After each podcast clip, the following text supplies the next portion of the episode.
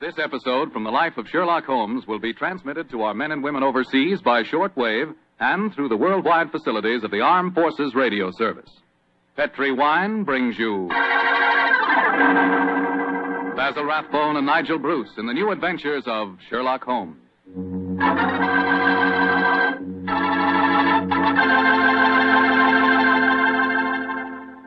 The Petri family, the family that took time to bring you good wine, invite you to listen to Dr. Watson tell about another exciting adventure he shared with that master detective, his old friend Sherlock Holmes.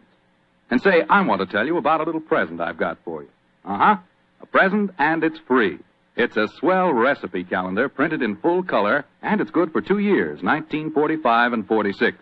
But best of all, this calendar not only gives you the dates, it gives you loads of swell recipes and ideas for cooking with Petri wine. Want to know how to make spare ribs that are out of this world? You want to learn a new way to fix liver and onions? A swell way to make soup more delicious than ever? It's a cinch with this calendar handy in your kitchen to tell you how. In fact, this calendar tells you all you ought to know about wine. And remember, it's free. Just write to Petri Wine, P-E-T-R-I, Petri Wine, San Francisco 26, California. Petri Wine, San Francisco 26, California.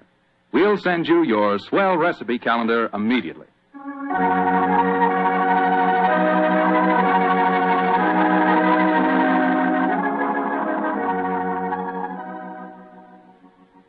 And now for our weekly visit with the genial Dr. Watson. Good evening, Doctor. Good evening, Mr. Foreman. Come in and settle yourself down. Thank you. You're looking particularly comfortable tonight, Doctor. Feet up on the sofa and the puppies asleep on your lap. Yes, my boy. The three of us went for a long walk on the beach this afternoon. And Monty and Winnie had a running battle with the seagulls. In consequence, they've been fast asleep ever since we got home. Oh, I hope you're not too tired, Doctor. I'm counting on a new Sherlock Holmes story, you know. No, no, no. I'm all ready for you, Mr. Foreman. In fact, I was going through my notes on the case just before you arrived. Well, last week you told us it concerned a strange society who held their meetings in an underground vault of a furniture warehouse. Yeah, that's right, my boy. Now, down, Winnie. Uh, get down, Monty. No, no, no, no, no. Down, down, down, down. The story really began one stormy November night in 1887. I was married at the time and living away from Baker Street. On this night in question, my wife had already gone to bed, and I was nodding in front of the fire over one of Clark Russell's fine sea stories. I'd had a very tiring day, I remember. It was about the hour that a man gives his first yawn and glances at the clock. When suddenly, my front doorbell jangled discordantly. Oh, our servant Edna had gone up to bed, so I crossed to the window and opened it. It was uh, very dark but I could just see the outline of a figure standing on my doorstep. It looked like a woman. Suddenly, a, cultivated voice called up to me. Is the doctor in? Uh, yes, madam. Uh, I'm the doctor. Then please come at once. It's a matter of life and death. I have a carriage waiting. Gracious me. Uh, all right, all right. I'll, I'll be down immediately. I closed the window, scribbled a note to my wife, grabbed my coat and hat and my bag, and a few minutes later I stepped out of the front door and closed it behind me. The Carriage was standing at the curb, but I couldn't see any trace of the lady who'd called me. The only person in sight was an old and repulsive looking bigger woman, dressed in rags and tatters. After a moment of bewilderment, I spoke.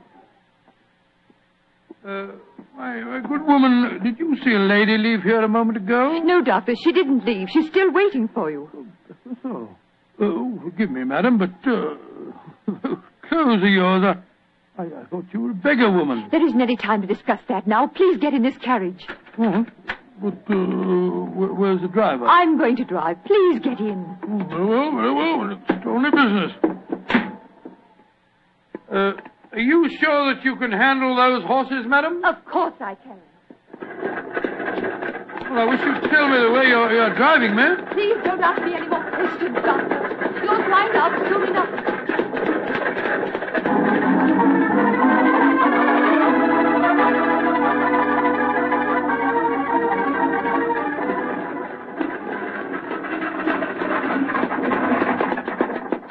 Oh, thank heavens we've finally reached our destination. Must have driven halfway across London. Oh, hello, hello. Must be somewhere down near the river. No dwelling places here. Nothing but enormous warehouse. Uh, why have we stopped here, madam? Oh, this is where we're going. Please follow me down these steps. I wish you'd tell me where you're taking me. We have a, a club here in the basement. You'll see for yourself in a moment.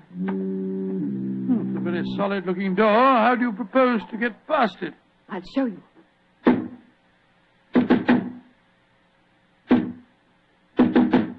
Good Lord, it must be a very secret club of yours, madam. It is, Doctor. Who knocks? Number seven. Give the password. To the lanterns. You may enter.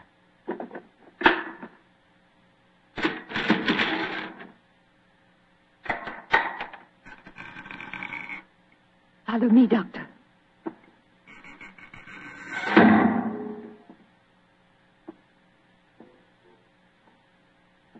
Madam, I do wish you'd tell me where you're taking me. This looks like the entrance to an opium den or a, a thieves' kitchen. Don't worry, Doctor. You're in no danger. There. Does that look like a thieves' kitchen? Great Scott, I don't believe my eyes. A luxuriously furnished room. What a strange collection of people. Some look like beggars, others in full evening dress. Amazing. Uh, number seven. Who is this man? He's man? the doctor. I went to fetch him. I thought I said there were to be no strangers inside here. Now look here, my good man. I've been extremely patient, but my temper's beginning to wear a little thin. Either let me see your patient at once or show me out. My time's valuable and I don't propose to waste it. I'm sorry, Doctor. Where is Julian? He's in the back room. And if you know what's good for you, Doctor, whatever you call yourself, you'll forget everything you see in here. Stop threatening me, sir. I'm not in the least interested in your blasted club. Just take me to the patient.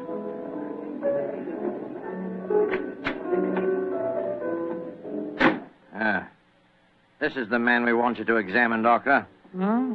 What happened? He fell down the stairs leading into the club room. Well, why'd you move him? We wanted him to be comfortable. It's the worst thing in the world you could have done. Never, never move a person with an injured skull. Is he. Is he going to be all right, Doctor? No, madam, I'm afraid he isn't. His neck's broken. He's dead. Huh? Julian, dead. You sure of that, Doctor? Of course, I'm sure of it, my good man. I'm afraid you need an undertaker, not a doctor. We must tell the others. All right, quiet, everybody. Quiet. Quiet. Uh, Julian is dead. Julian dead. Oh, this is terrible. Who is this man? He's a doctor. We better get him out of here at once. We don't want any strangers nosing about. That's right, though. Shouldn't have brought him here anyway. Now, just a minute, just a minute. I assure you, ladies and gentlemen, I haven't the slightest desire to stay here one moment longer. If you'll direct me to the door again, madam, I'll try to find a cab myself in this godforsaken district and go home. Show him out and give him his money. Follow me, please. I'm delighted to. Do you mind if I don't drive you home, Doctor? Well, no, I should prefer it. My nerves aren't uh, in the best of shape. You mustn't be angry with me, Doctor, please. Leaving again, number seven. No, but this gentleman is. Will you see if you can find a cab for him? Right. To whom shall I send in my bill, madam? Oh, here's a five-pound note.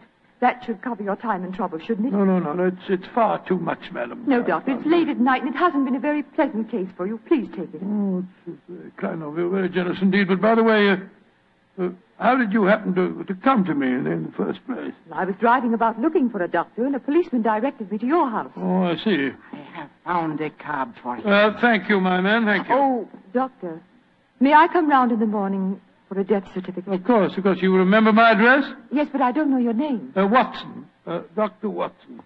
Dr. Watson. Not, not the Dr. Watson who's associated with Sherlock Holmes.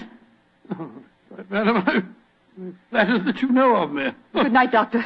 And please forget about everything you've seen here tonight.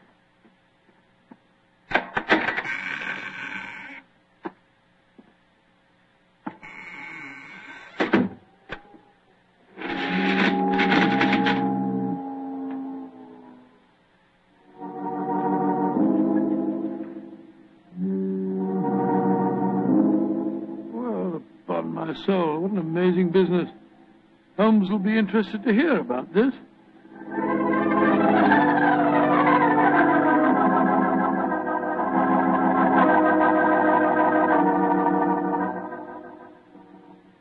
And that's the way it was, Holmes. One of the most curious adventures I ever had without you. Very interesting, Watson. You say this underground cellar was luxuriously mm. furnished. Yes, and the people there were an amazing mixture. Some were in rags and some in evening dress. Huh, like the nursery rhyme, eh? Some in rags and some in tags and some in velvet gowns. Exactly. Gave me the feeling that I was taking part in a story out of the Arabian Nights. I must say, though, I was pretty angry at the time. However, after a good night's rest, I, I feel quite differently this morning. I thought I'd just drop round and tell you all about it. I'm glad you did, my dear fellow. It would be interesting to see if any repercussions of your strange adventure reach us. Oh, I doubt it. The woman seemed frightened to death when I mentioned your name. We shall see. Meanwhile, I'm expecting a client. You're not too busy. Perhaps you can stay. No, I'd like to very much. Uh, who is it, you This know? telegram will tell you much more than I can. Arrived an hour ago. Let's have a look. Be at your lodgings this morning to discuss our problem. Signed AMS. Pretty high-handed message. Be at your lodgings. Oh, please. What suppose AMS stands for? I was just toying with that problem when you arrived. Could it be the uh, American Medical School? No, no, there's no such body. It's the American Medical Association. Oh, yes, yes, yes, yes. Of The imperious yes, yes. uh, tone of the message inclines me to believe that the A stands for amateur. Very possibly. Amateur Masker Society. For uh, the amateur murderers. that would be a nice thought, wouldn't it? Ah.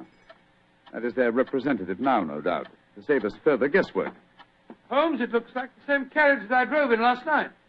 The girl standing on your doorstep dressed in the height of fashion. Mrs. Hudson letting her in. Splendid. It seems that we have not heard the end of your adventure. Go and meet the lady at the top of the stairs, will you, old chap, and save Mrs. Hudson's legs. Right you are, Holmes. Thank you, Mrs. Hudson. Thank you. All right. Uh, come in, madam. Want to come in? Thank you, Dr. Watson. Sherlock Holmes, At your service, madam. Won't you, uh, won't you sit down? I'm Lady Dorothy Brownlee. It's your voice. You're the lady who fetched me last night, uh, dressed up as, as a beggar woman. Yes, I am Dr. Watson. Forgive me for being so mysterious at the time. Doubtless you have come to consult me regarding last night's unfortunate accident at the Amateur Mendicants Society. How did you know what the initials stood for, Mr. Holmes? Well, after hearing Dr. Watson's story of last night's happenings, the uh, connotation seemed obvious. Am I right? Perfectly. Last night, when Dr. Watson told us Julian was dead, we thought it was an accident. And now you think it is um, murder, eh? Lady Brownlee, if you expect my help, there must be no more mystery. Just what is this Amateur Mendicant Society? I'm afraid it'll be a little hard for you to understand our motives. We're a group of people, rather wealthy people, I suppose, who find pleasure in deliberately leading a seamy life disguised as beggars. We use the basement that you were in last night, Doctor, as our headquarters. We keep our beggars' clothes there and change out of them before we go home. Oh, what a fantastic idea. What a futile, worthless way of spending your leisure time, Lady Brownlee. I suppose it must seem so, Mr. Holmes. But we're curious to learn how the other half lives. And of course, there's a certain thrill in rubbing shoulders with the police. At least we do some good. Indeed. I should be interested to learn how. All the money we make as beggars we give to charity. Oh, do you really? And you feel that this gesture on your part absolves you from any responsibility to the real beggars whose livelihood you're impairing? I hadn't thought of it just like that. No. Then I suppose you won't want to help us. Oh, that's quite another matter, madam. As a professional detective, I cannot afford to be a moralist. Yes, I will investigate this case for you, though I warn you my fee will be an extremely high one. Money isn't important, Mr. Holmes, as long as we can solve Julian's death without bringing the police into the case. Lady Brownlee, who is the dead man? The man you refer to as Julian? Julian Trevor, the poet. he was the one who started our society. Mm, Yes, I think I've read some of his work. Decadent. Distinctly decadent. Well, what makes you think that he was murdered, Lady Brownlee? Well, after you left last night, Dr. Watson, there was a terrible scene. You remember Sidney Holt? Oh, was he the big fellow who was so unpleasant to him? Yes, that's the one. Oh, do I remember him? He said that he saw Lord Cecil deliberately trip Julian as he came to the head of the staircase. Oh, Lord Cecil being, uh... Lord Cecil Dyrenforth, son of the Earl of Mersham. Oh, yes. There was a bitter argument. Cecil accused Sidney of doing the same thing. Then they had a dreadful fight. And it ended up with Cecil threatening to go to the police. So that's when we decided to send a telegram to you, Mr. Holmes. Oh, yes, yes, I see. So the proof of murder depends on such flimsy evidence as to whether the dead man fell or, well, should we say, uh, was pushed. But it seems like. Mr. Holmes, even though you don't approve, please help us, won't you? Yes, Lady Brownlee, I will. Then you come back with me now to our headquarters. I shall join you within the hour. In the meantime, my old friend Dr. Watson can go with you. But Holmes, what can I do without you? You know my methods, old chap. Act accordingly. Oh, very well, Mr. Holmes. But you promise you'll be there. I promise you that I will be there, madam. Thank you so much, Mr. Holmes. We'll be expecting you. Come on, Doctor. Well, I'll, I'll just get my hat and coat. Holmes, what are you up to? Go with her and ask no more questions. I shall join you within the hour. Holmes, there's a glint in your eye. I don't think you, you believe her story. Of course I don't, Watson. Well, then what? Then go with her, old fellow, and keep your wits about you. The game's afoot.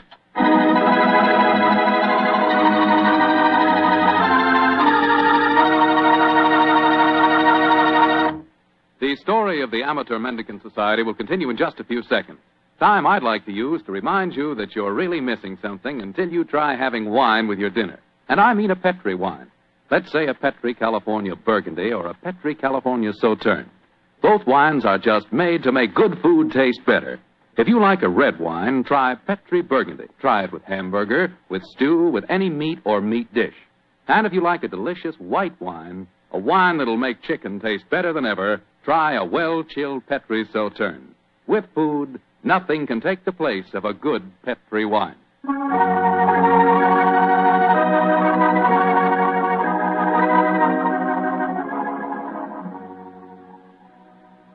And now back to tonight's new Sherlock Holmes adventure. The Amateur Mendicant Society, a group of wealthy eccentrics who pose as beggars, have come to Sherlock Holmes and Dr. Watson with a problem. One of their members has apparently been murdered, and the famous pair have been asked to investigate the killing. As we rejoin our story, Dr. Watson, still awaiting the arrival of the great detective, is cross questioning three of the members at the headquarters of this unusual society. I Afraid that I don't find your stories very convincing. Oh, don't you now? Then suppose you stop asking questions until Sherlock Holmes gets here. He's the man we've engaged to settle this business, not you. We're paying for his services, not those of his assistant. Uh, Mr. Holmes asked me to conduct this preliminary investigation, my good man. I'm perfectly familiar with his methods. So keep a civil tongue in your head if you want us to continue with this case. Well, I'm not answering any more questions till he gets here. Insufferable fellow.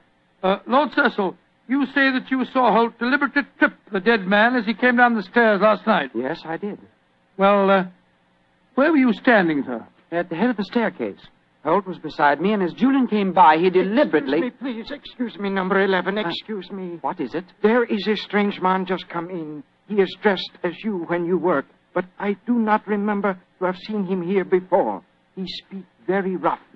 Did he give the correct signal? Yes, and the password. He must be a new member. I suppose we better see him. Bring him in. Bad time for him to come here. Confound it. This way, please.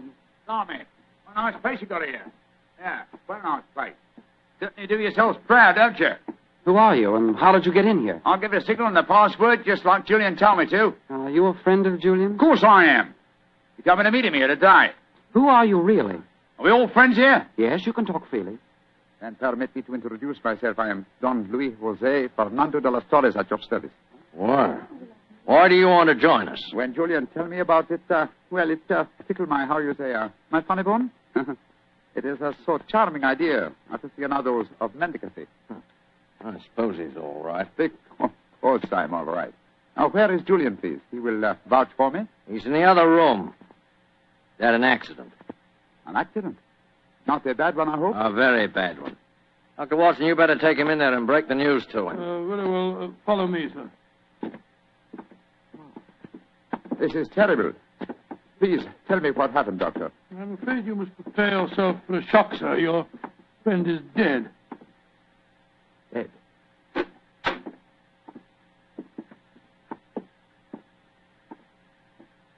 His neck was broken last night in some brawl. Yes, except that I do believe it was an accident, Watson. Holmes! Quiet, old chap, quiet.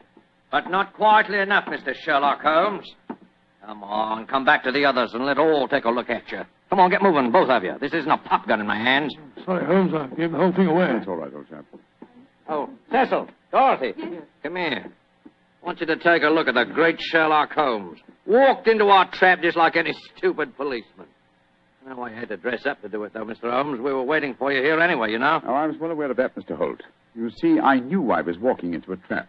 How did you know that, Mr. Holmes? Lady Brownlee, the story you brought to us today was so obviously a false one. Just as there is no amateur mendicant society. Who are they, Holmes? Go ahead, Mr. Holmes. Tell him. Let's see how much you really do know. Yes, Go ahead. Why should I tell you what you already know? Go on, talk if you know what's good for you. Oh, you're so persuasive, aren't you, Mr. Holt? Very well.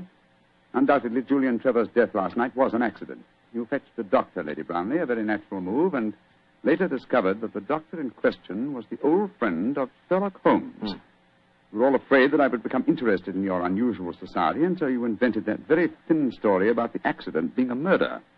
You wanted to lure me here so that I could be disposed of, and you could all continue your nefarious works without hindrance. Well, now aren't we clever? What is our nefarious work, may I ask? Your password gave me a clue to the lanterns. Try the French revolutionists. They strung the aristocrats up on the lampposts. Then again, the combination of curious costumes and a luxurious establishment in a low class area posed another question. What political belief provides a common meeting ground for misguided aristocrats and dangerous commoners? And how did you answer that question? Oh, very simple, my dear sir. One word nihilism. Its doctrine of assassination and overthrow of government would find every chance of being put into practice by all of you at the forthcoming Jubilee celebrations to be held here in London. And also would account uh, for your beggar's clothes. A beggar would have greater freedom of movement in a crowd than an ordinary person. You're a clever man, Mr. Holmes. Too bad you'll have to die. I'll get the rope. What are you going to do with him? Do? Give him a first-hand taste of nihilism, of course. They can't live. They know too much. You can't possibly do this, you know. The police will track us here. By the time the police get here, you and your friend Holmes will be blown to kingdom come. Here's the rope, Sidney. All right. Hands together, Mr. Holmes. That's it. Ah! Oh, mind that bandaged wrist of mine, will you? It's confoundedly sore. Oh, isn't that a shame now? Is this any better? Oh. Tie up the doctor, Cecil, while I bind Holmes's legs. With pleasure. I can't go through with this. What do you mean, Dorothy? You can't go through it. I just can't stand by and see two innocent men murdered. Don't be a fool, Dorothy. We can't let them live. They know too much. I don't care. If you go on with this, I'm going out for the police. Why, you fool. Tie her up as well, Cecil.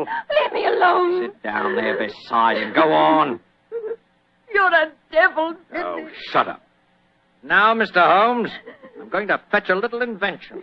A little invention I'm sure you'll be interested in. Mr. Holmes, it's a pity you and your friend didn't learn to mind your own business. I'm afraid it's too late to teach an old dog new tricks. It's too late now, at any rate. Quite comfortable, Dr. Watson? Don't you speak to me, sir. You're a filthy traitor to your country. Rubbish. Here we are. Example of Mikhail Petrov's mechanical genius. Bomb will blow the entire building sky high, and the three of you with it. Now, I wind the time clock so. And we'll set the fuse to go off in in five minutes. It'll give us plenty of time to get away. So.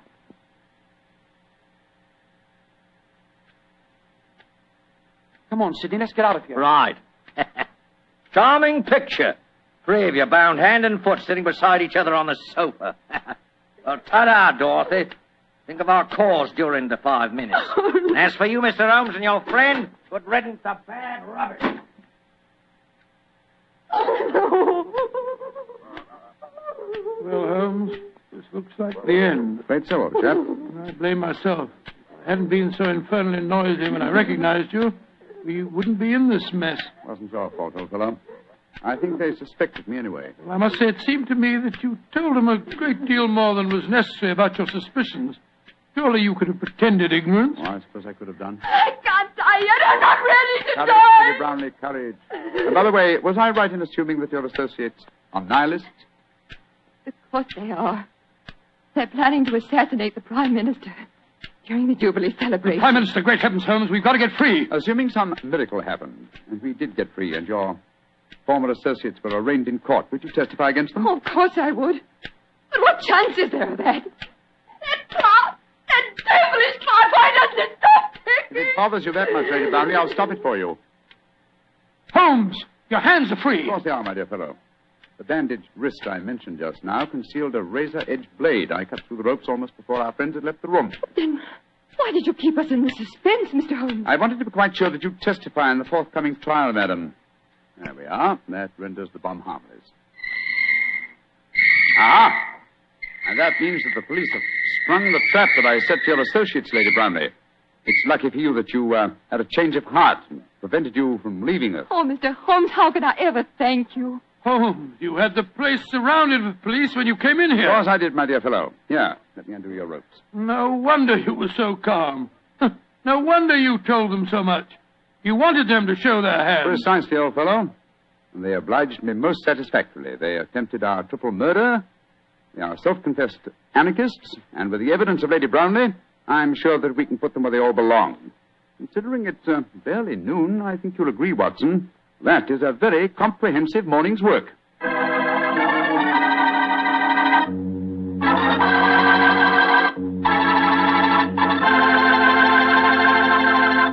Doctor, tell the truth. Were you scared waiting for that time bomb to go off? Scared, my boy? I was so scared that to this day I can't stand being in the same room with a, a loud ticking clock.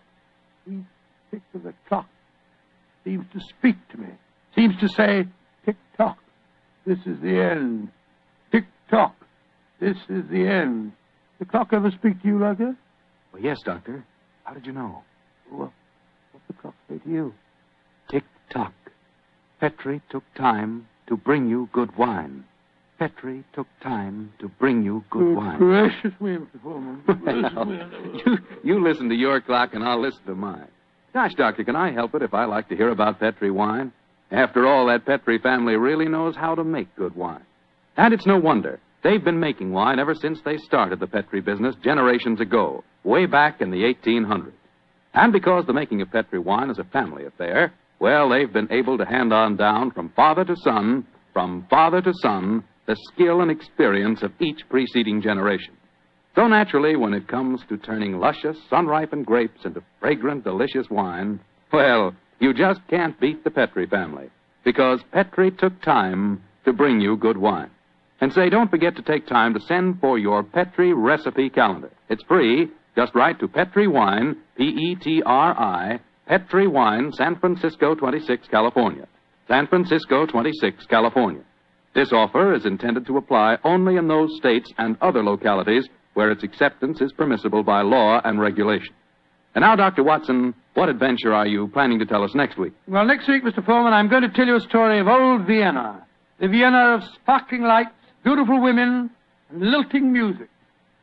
And of an extraordinary murder that takes place to the accompaniment of a Mozart sonata.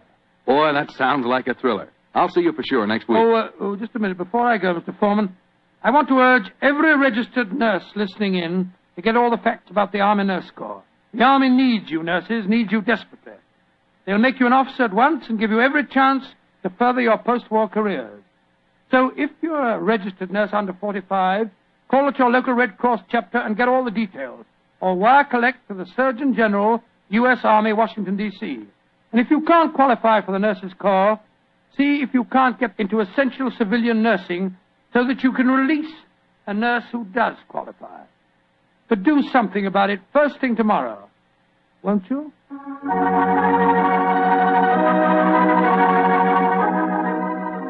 Tonight's Sherlock Holmes adventure is written by Dennis Green and Anthony Boucher and is based on an incident in the Sir Arthur Conan Doyle story, The Five Orange Pips. Mr. Rathbone appears through the courtesy of Metro Goldwyn Mayer and Mr. Bruce through the courtesy of Universal Pictures, where they are now starring in the Sherlock Holmes series.